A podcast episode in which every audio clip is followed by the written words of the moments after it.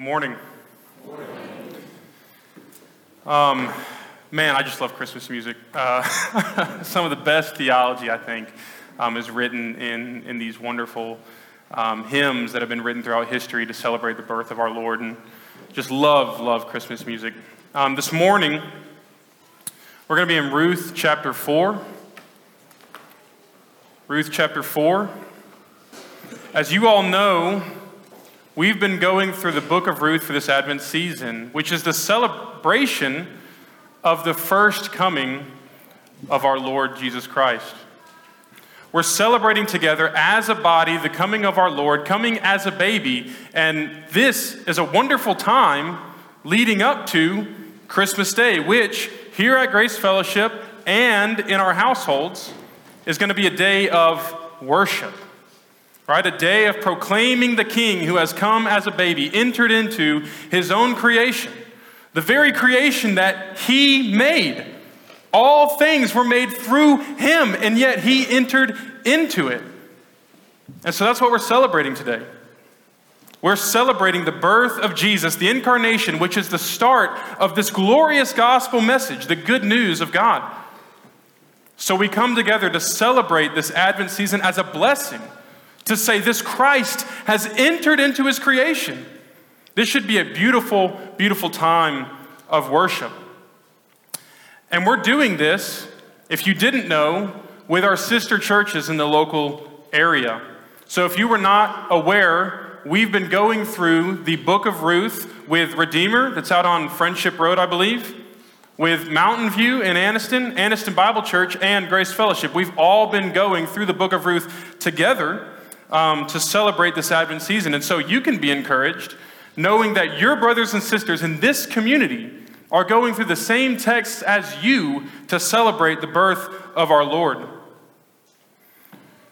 So, as we come together, this is going to be a beautiful time of worship with our sister churches to see the beauty of the gospel as represented in the first advent of Christ, which Carlton mentioned a few weeks ago is pointing us to the second coming of Christ when all things will be made new and death will be no more. And as we have been getting together, all of us who have been preparing these messages in Ruth, we've been getting together week by week, studying Ruth together. And we've been going through chapter by chapter, week by week, together as men who are studying this book together to bring a message to the congregations that we serve at and are a part of. And so, a lot of what everybody has said these past few weeks is is the benefit of being a part of these studies with these godly men who have studied Ruth together. And a lot of what I'll be saying today is just a blessing from being able to sit and, and listen to men like Bob St. John, Jacob Pullen, um, Phil Moser, Carlton. It's, it's been a huge blessing. And so I pray that this time in Ruth has been a blessing for you because it sure has been a blessing for us who have been able to prepare these messages to bring to the congregation. So, as I said today, we're going to be in Ruth chapter 4. And I want to start by saying that this book of Ruth is a story of redemption. And that redemption comes to a head or a full culmination in Ruth chapter 4 today. We see the beauty of this redemption in Ruth chapter 4, all of it coming to a head. Ruth chapter 1 2 and 3 have been leading to the redemption of Ruth and Naomi through Boaz in this chapter today. And so, as we dive into the text today, I want to say that we all, as redeemed individuals, saved by the blood of Jesus Christ, will resonate with this story today.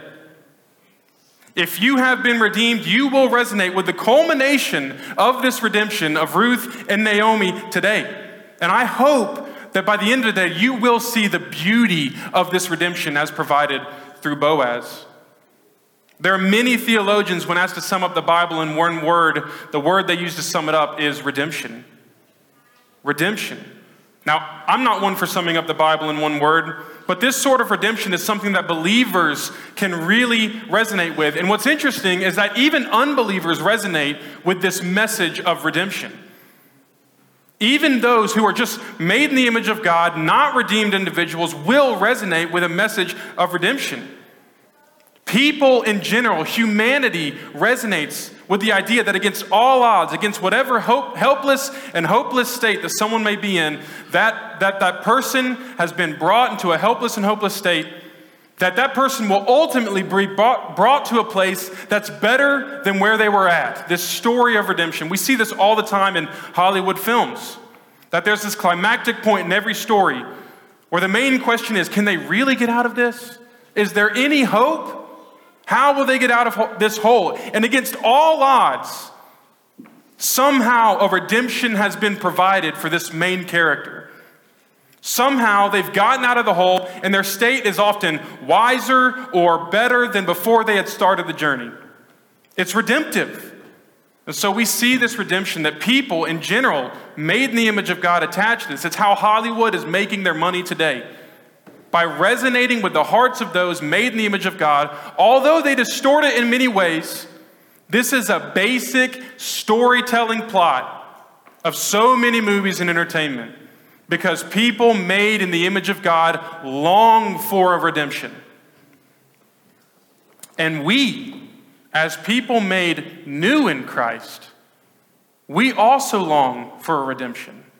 We also long, much like Naomi, but the difference is that in Christ, we come with open hands saying, There's nothing we can give. There's nothing that we have. We're hopeless. We're helpless. We're enslaved. And we have to be set free. We have to be redeemed from this enslavement, from this hardship, from this sin. And so I hope that as we look to Ruth chapter 4 today, we would be encouraged in Christ at the redemption of Ruth and Naomi through Boaz. So let's go to the text today. Like I said, we're going to be in Ruth chapter 4. We're going to be starting in verse 1 and we're going to be reading through the whole chapter.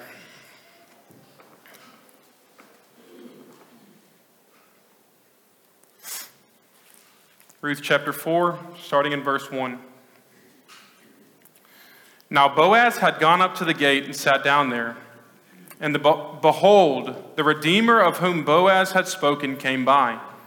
So Boaz said, Turn aside, turn aside, friend, sit down here. And he turned, turned aside and sat down. And he took ten men of the elders of the city and said, Sit down here. So they sat down. Then he said to the Redeemer, Naomi has come back from the land of Moab, is selling the parcel of land that belonged to our relative Elimelech. So I thought I would tell you of it and say, Buy it in the presence of those sitting here and in the presence of the elders of my people.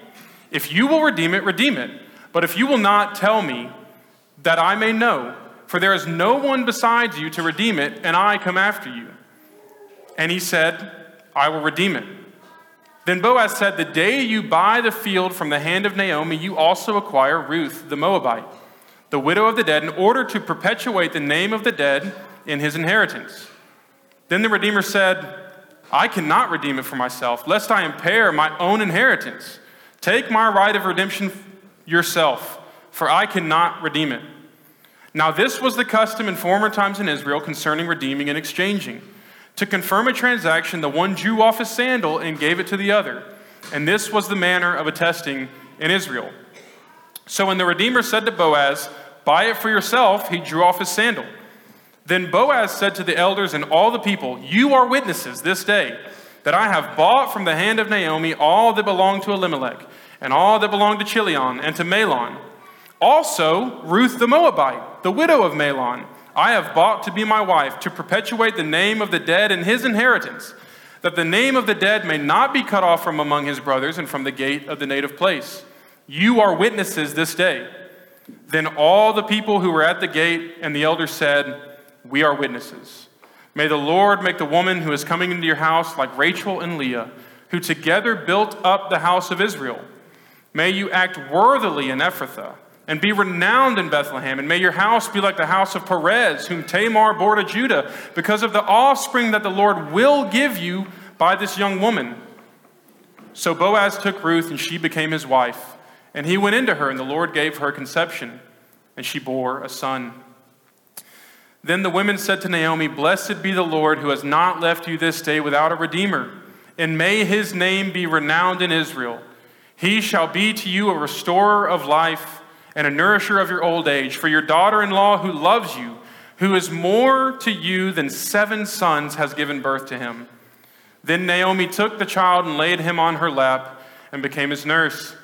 And the women of the neighborhood gave him a name, saying, A son has been born to Naomi. They named him Obed. He was the father of Jesse, the father of David. Now these are the generations of Perez. Perez fathered Hezron. Hezron fathered Ram. Ram fathered Amminadab. Amminadab fathered Nahshon. Nahshon fathered Salmon. Salmon fathered Boaz. Boaz fathered Obed. Obed, Obed fathered Jesse. And Jesse fathered David. Thus, as far as the reading of God's holy and inspired word, let's pray. Father God, we thank you for your word today. We thank you. We come here and we're able to openly proclaim the glories of your gospel. Um, I pray that as we look to the text today, we would see um, this beautiful redemptive story and we would um, proclaim Christ through it. And so we ask you to bless this time in Christ's name. Amen. So, if we remember in Ruth chapter 3, Boaz had mentioned that there's a redeemer close to Naomi, right? And that this is that he is actually given the first rights of redemption if that redeemer so chooses to redeem, right? So in our text today, Boaz, at the beginning of our text, sets out to find that redeemer, to find that man. He had already told Ruth there's someone nearer to this situation, and so he sets out to find that man. So let's go to verse 1. Now Boaz had gone up to the gate and sat down there. And behold, the Redeemer of whom Boaz had spoken came by. So Boaz said, turn, turn aside, friend, sit down here. And he turned aside and sat down. So Boaz heads out to the city gate. And he sees this Redeemer that he set out to find, and he asks him to sit down. Something to note here, if you look to the text, Boaz actually says this, man. He says, Turn aside, friend. That word friend in the Hebrew is actually a Hebrew idiom, right? Or like a turn of phrase. So a turn of phrase is just kind of um, an expression, a Hebrew expression of phrase. And this Hebrew idiom could be translated into the English as like so and so, right? Like Mr. So and so. So, like Boaz is kind of looking at this man and saying, Sit down, Mr. So and so. Which is a funny way to think because Boaz is related to this man, right? He would know who this man is. So the author has done something here for a particular reason, right? Why not include this man's name, right? Why would you think that the author would say, well, Boaz said, sit down, Mr. So and so? And that's going to be important in a few minutes. So remember that thought. From now on, I'm going to refer to this Redeemer, this friend, as Mr. So and so for the rest of the time. So Boaz asks so and so to sit down, and he gathers the elders and the men of the city because there needed to be an audience for what was about to take place. This was about to be a legal settlement, right? This was a, a legal dealing, and so it needed witnesses. According to God's law, it needed two to three witnesses, and so they needed people to come and watch what was about to take place. So Boaz gathered the elders and people of the city. Continuing on in verse 3 Then he said to the Redeemer, Naomi, who has come back from the country of Moab, is selling the parcel of land that belonged to our relative Elimelech. So Boaz and this redeemer are both related to Elimelech in some way. Right? He continues. So I thought I would tell you of it and say, Buy it in the presence of those sitting here, those that he had gathered, and in the presence of the elders of my people. If you will redeem it, redeem it. But if you will not tell me that I may know, for there is no one besides you to redeem it, and I come after you. And he, the Redeemer, Mr. So and so, said, I will redeem it. So, just to keep everybody up to speed, right, this is a transaction that's taking place. Boaz tells Mr. So and so that there's this plot of land and it needs to be redeemed, and that if he didn't want to, Boaz needed to know. Mr. So and so says he's going to redeem it, right? So, this seems like a total win win for this redeemer, right? Keep in mind at this point in in Boaz's explanation of the redemption of this land, he has only mentioned Naomi. Boaz has only mentioned that this is Elimelech's wife. She's got this plot of land, and this plot of land needs to be redeemed. So At this point in time, Naomi's an older woman, and this man is probably thinking this is a win win, right? There's no one who's going to take the land back from him when he gets old enough, because in those days, to redeem a land, you would take the bride, and the man would go, the relative would go into her, and as soon as the heir grew up, that land would be inherited by that child. So that I mean that's the purpose of this Levirate marriage um, of redemption.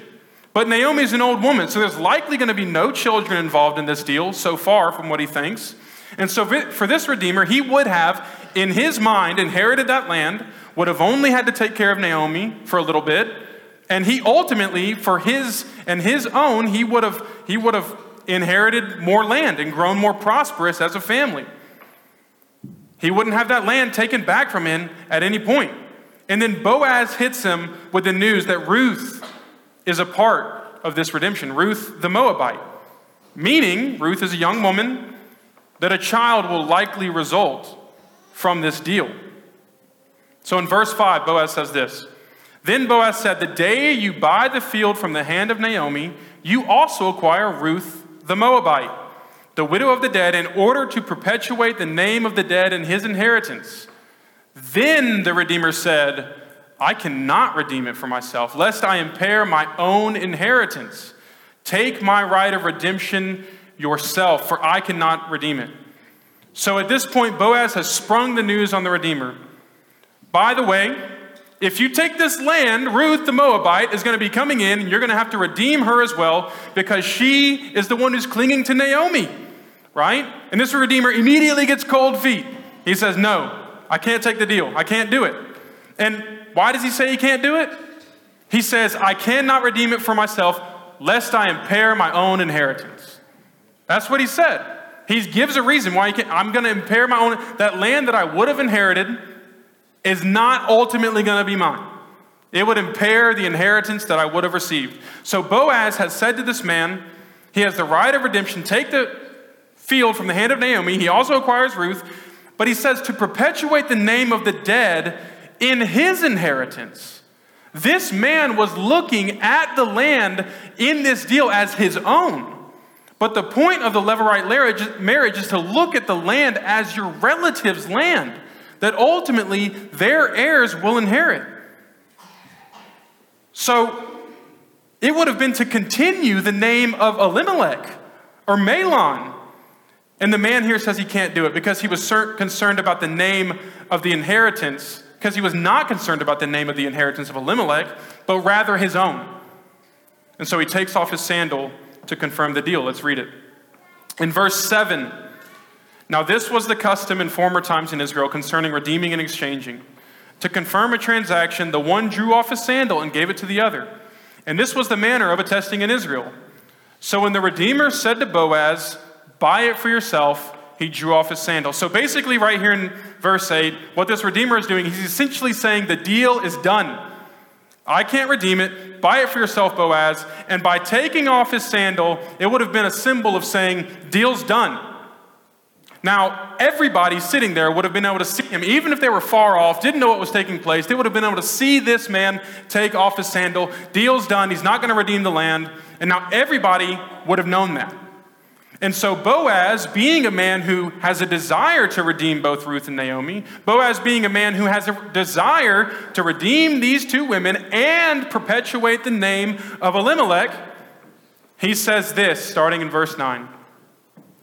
Then Boaz said to the elders and all the people, You are witnesses this day that I have bought from the hand of Naomi all that belonged to Elimelech, and all that belonged to Chilion and to Mahlon also, Ruth the Moabite, the widow of Mahlon, I have bought to be my wife, to perpetuate the name of the dead in his inheritance, that the name of the dead may not be cut off from among his brothers and from the gate of his native place. You are witnesses this day. And so, what we're seeing right now in the text is Boaz choosing graciously to take on the redemption of both Ruth and Naomi, Boaz, to take Ruth as his wife and to marry her. And there's a prophetic word from the elders that comes to him in these verses. So at this point, we've gone through 1 through 10. And this is kind of the exchanging of the deal, right? He's, he's meeting with Mr. So and so. He's explaining the deal to him. Mr. So and so says, I'm not interested. And Boaz goes, Okay, I will redeem the land. I will redeem Ruth. I will redeem Naomi. It's kind of just an exchanging of the deal, but there's a shift in the text starting right here in verse 11. So, in verse 11, the elders say this they're going to provide a blessing and a prophetic word to Boaz. A blessing and a prophetic word. In verse 11, the elders say, Then all the people who were at the gate and the elders said, We are witnesses. May the Lord make the woman who is coming into your house like Rachel and Leah, who together built up the house of Israel. They are blessing the marriage of Boaz and Ruth. This woman is coming into Boaz's house, and they're saying, May the Lord make her like Rachel and Leah, who together built up the house of Israel. This is a massive statement. This is not a statement that elders would just commonly make for every single marriage. This is a, a statement the elders are making specifically about Ruth, and they're saying this is a massive, they're saying that she will be, may she be like the Rachel and Leah who built up the house of Israel to this Gentile Moabite woman.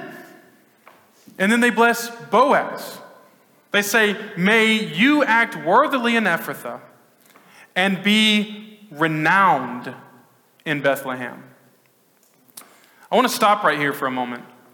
These elders in this moment are blessing the marriage of Boaz and Ruth, and they tell him, May you act worthily in Ephrathah and be renowned in Bethlehem. Now, let me ask at the beginning of this passage, when Boaz had gone to the Redeemer, was it Boaz that was seeking to make a name for himself?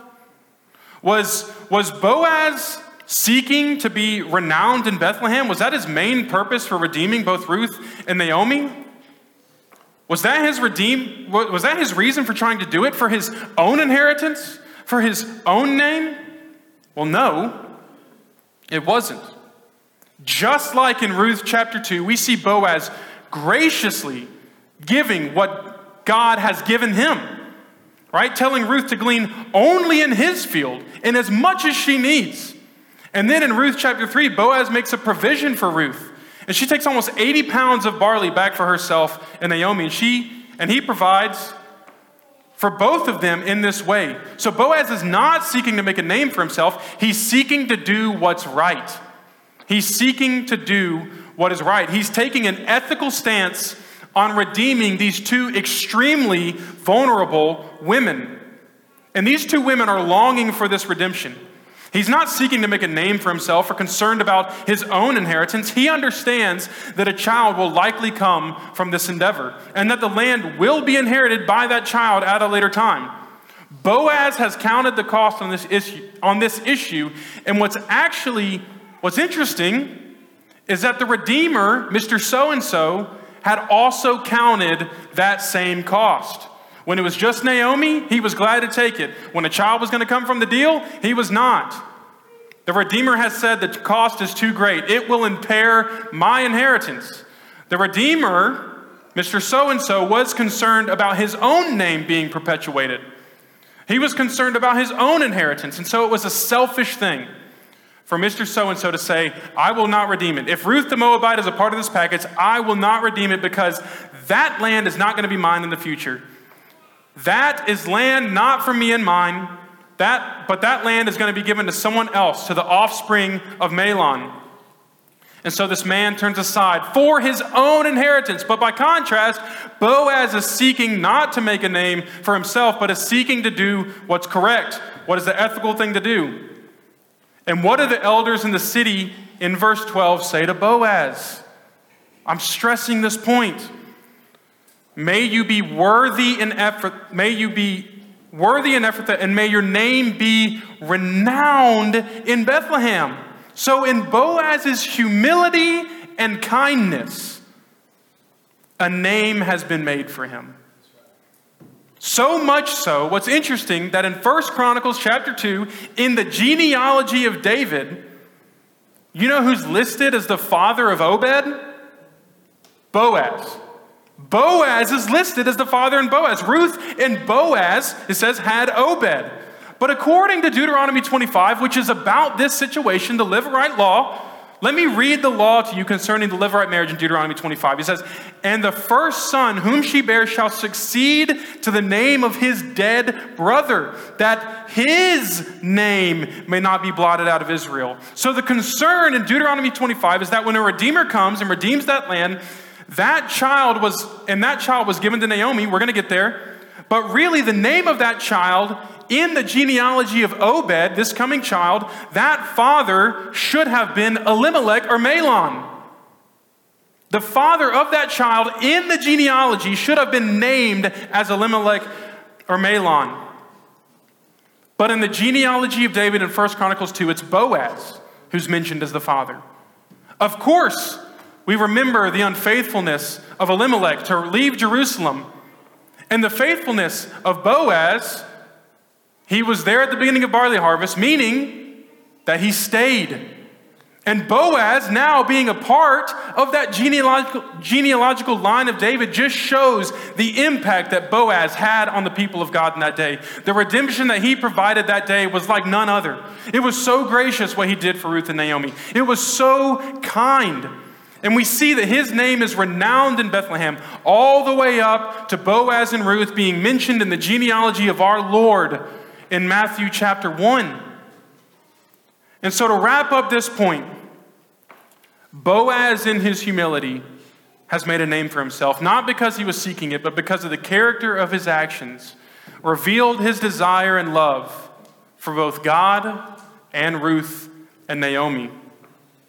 And so the elders go on in verse 12, and this is where the prophetic word starts, and may your house be like the house of Perez, whom Tamar bore to Judah, because of the offspring that the Lord will give you, because of the offspring that the Lord will give you by this young woman. And here is where I believe we get into the prophetic word of the elders. If anyone is familiar, like the elders said here, Perez was the child of Tamar and Judah, who was born in less than desirable circumstances. Tamar herself, likely being, many scholars believe, a Canaanite woman. And because of that reason, the elders are recognizing that this situation is a less than desirable circumstance. Elimelech has died. Chilion, Mahlon have died. Ruth is a Moabite, Gentile, coming into Jerusalem. Naomi, being someone who, at this point, probably can't have children. She has this land and needs someone to redeem it. And she's too old to bear children. At the beginning of this book, Ruth or Naomi says she's like Mara, bitter. And yet, because of Boaz, they're making these statements. They say, Because of the offspring the Lord will give you by this young woman. They're saying that an offspring will come, a prophetic word of a child that's going to come. We see that Ruth and Boaz marry in the next verses. And so in verse 12, or sorry, in verse 13, what the elders said in verse 12 comes to pass. So Boaz took Ruth and she became his wife. And he went into her, and the Lord gave her conception, and she bore a son. Then the women said to Naomi, to Naomi, Blessed be the Lord who has not left you this day without a redeemer and may his name be renowned in Israel. He shall be to you a restorer of life and a nourisher of your old age. For your daughter in law who loves you, who is more to you than seven sons, has given birth to him. So actually, the redeemer that the women of the town say is Naomi's redeemer is not necessarily Boaz, but the child this child, this daughter in law, who's worth more than seven sons, has given her a child who is going to be to her a restorer of life. Then Naomi, in verse 16, took the child and laid him on her lap and became his nurse. And the women of the neighborhood gave him a name, saying, A son has been born to Naomi. They named him Obed. He was the father of Jesse, the father of David. And so Naomi, in chapter 1, completely desolate, completely hopeless, hopeless, looking to Ruth saying, Go back to your gods. And Ruth clinging to her as this thread of hope. For Naomi in chapter 1, she clung to her and held on to her. And that same Ruth gave birth to a child who is this redemptive figure in Naomi's life. This baby is a sign in Naomi's life that the Lord has not forgotten her. It says here, He shall be to you a restorer of life and a nourisher of your old age, a complete redemption from Mara, bitterness, to Jubilee. Putting this child on her lap, nursing him, a restorer of her life. This baby restored her life and was sitting in her lap. And then we see right here, the women of the town gave him a name. We're going to continue through the rest of the passage and then I'm going to make some comments. And the women of the neighborhood gave him a name, saying, A son has been born to Naomi. They named him Obed. He was the father of Jesse, the father of David. Now, these are the generations of Perez. Perez fathered Hezron, Hezron fathered Ram, Ram fathered Amminadab, Amminadab fathered Nahshon, Nahshon fathered Salmon, Salmon fathered Boaz, Boaz fathered Obed, Obed fathered Jesse, and Jesse fathered David. So, in this chapter, we've seen the moral excellence of Boaz, the redemption of Ruth in marriage, the redemption of Naomi in this child, and now we see a more expansive redemption for the people of Israel. And so we see at the end of this chapter Obed fathering Jesse and Jesse fathering David. And so this is the final example of redemption that I want to talk about in this story. And then I would like to bring it to a close talking about the perfection of the redemption that's found in Christ. So, quickly, they named him Obed. He was the father of Jesse, the father of David. This was obviously someone who wrote the book who is writing after the time of this event, and they're looking back at this story and saying, Look at the significance of this child that has been born from Ruth through Boaz to Naomi for their redemption. This one, Obed, who fathers Jesse, who will be the father of David, the great king of Israel the one that Israel would look to to put their hope in. To this people in that day, David would have been a sign and would have been seen as the ultimate picture of redemption. And so, this is a picture of complete redemption, not only for Ruth in marriage, not only for Naomi and this child, but for the whole people of God. And so, to bring it around, I'd like to end with these four points of redemption. First, the character of Boaz. Second, the redemption of Ruth in marriage. Third, the redemption of Naomi with this child. And finally, the redemption of God's people through a king. I want all of these points to help us see Christ. So, in this chapter, we see a beautiful redemptive picture that Boaz has provided for Ruth and Naomi. And Boaz is seen as an exemplary character in this story one that we can only desire to be like. But I want to challenge us and say that if we look only that far, and we say we need to be like Boaz, we as a people of God need to be like Boaz, then the buck stops here at Ruth chapter 4. This is where it stops. Be like Boaz, that's it. Go read Ruth. He is an exemplary character. He is one that sets an example for the people of God. Boaz was one that was showing the character of God, but he was ultimately pointing to the perfect character of Christ. Boaz himself still needs a Savior. Boaz is not around today, which means that he died, which means that he sinned. Boaz is a picture of what redemption can look like in this world. But that redemption was only temporary for Ruth and Naomi. The redemption that he provided to Ruth and Naomi under the sovereign hand of God is nothing compared to, re- to the redemption that Christ has provided for all his people for all of eternity. This is not to diminish what Boaz has done. The author in this text actually sees to it that there's not a single thing in this text that implies that Boaz did anything wrong. Boaz did an amazing thing, but what Christ has done is far greater. Jacob Pullen and I, we were talking through this issue of moralizing men in the Old Testament, even great men like Boaz. And after texting back and forth a few times, this is kind of what we came up with when talking about moralizing great men of the Old Testament. I'm going to read what we said. The problem with moralizing men in the Old Testament is that we seek to act like them but it was these men who, when they had times of great obedience, great worship, and reverence, were actually pointing to the greater man, Christ. We are not called to become like them, but to behold Him. Right? They were all along pointing through themselves to him. And we don't need to find the men in the Old Testament to be examples to follow, but rather see through them who we now follow, our Lord. The glory of the ministry of Christ is diminished when we look to the Old Testament saints as a mirror. In trying to be like them and not a spotlight, seeing through them who were always pointing, who they were always pointing to. Jesus Christ. We talked about Boaz in his humility, trying not to make a name for himself, but in his kindness and love for Ruth and Naomi, made a name for himself that is renowned in Bethlehem. But Christ, in his humility, took on flesh, and though he was in the form of God, did not count equality with God a thing to be grasped, but emptied himself, being born in the likeness of men, being found in human form.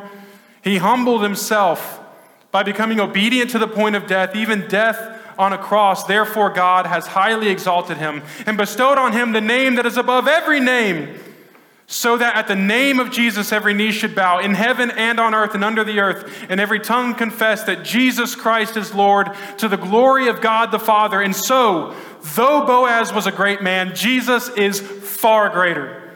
Secondly, we see the redemption of Boaz in his marriage to Ruth. Ruth, being a Moabite Gentile, far from God, separated from the commonwealth of, Israel, she clings to one of God's people, Naomi, and clings to Naomi's God, Yahweh. And Boaz, with the marriage of Ruth, brings in this Gentile, grafts her into the people of God, and redemption is found with her through this marriage. Ruth, in this chapter, is a picture of Christ's church. We are the ones who have been redeemed in this marriage to our Lord. We celebrate week in, week out, being a member of Christ's bride. And in Revelation 19, this is how John describes the rejoicing that we will have when being at the marriage of the Lamb and his bride. This is what we will sing in glory together as a multitude. Hallelujah. For the Lord our God, the Almighty, reigns. Let us rejoice and exult and give him the glory, for the marriage of the Lamb has come, and his bride has made herself ready. It was granted her to clothe herself with fine linen, bright and pure. Thirdly, we see the redemption through a child that is born. Just like a child being born to Naomi and restoring her life, we have had a child born to us, Emmanuel. God with us. This is what we're celebrating today in this Advent season. Our eternal God come in the form as a, of a baby. He will save his people from their sins. He will be to us a restorer of life, just like Obed was to Naomi. And finally, we see a redemption of the nation of Israel through the future coming of this King David. This son was the father of Jesse, the father of David, who has seen as the greatest king of Israel. And yet, the prophecies in the Old Testament point to the one who will be like on the throne of David and yet sinless. And so, this is not only for the people of Israel that saw David as being this great king and someone to look to, but rather to say, David is not where this ends. If we remember, David's physical kingdom is no longer standing. But we read through the Old Testament, as we read through the Old Testament, we see one who will come, who will be like the Ancient of Days, and to him is given glory and a kingdom that all peoples, nations, and languages should serve him. His dominion is an everlasting dominion which shall not pass away, and his kingdom is one that shall not be destroyed. He is King of kings and Lord of lords. And so Christ provides the fulfillment of all the redemptions that we find in this small little book. Christ is the true Redeemer in marriage. He's the true Son who's the restorer of life. And Christ is the true and better David who will be the conquering king who will not only defeat nations, but also our sins and death. Ruth is a powerful story from complete despair in Naomi to her life being restored as a picture for us before Christ, being without hope in this world, to Him restoring our life the Spirit regenerating our hearts. And so, as you go to work, as you wake up tomorrow morning, I pray that it would ring true in your heart that Christ is the Redeemer of your life. He's the restorer of your despair, the one who has called you his own, like Boaz has to Ruth, and the one who has conquered your enemies, like King David did for the people of Israel. Let's pray.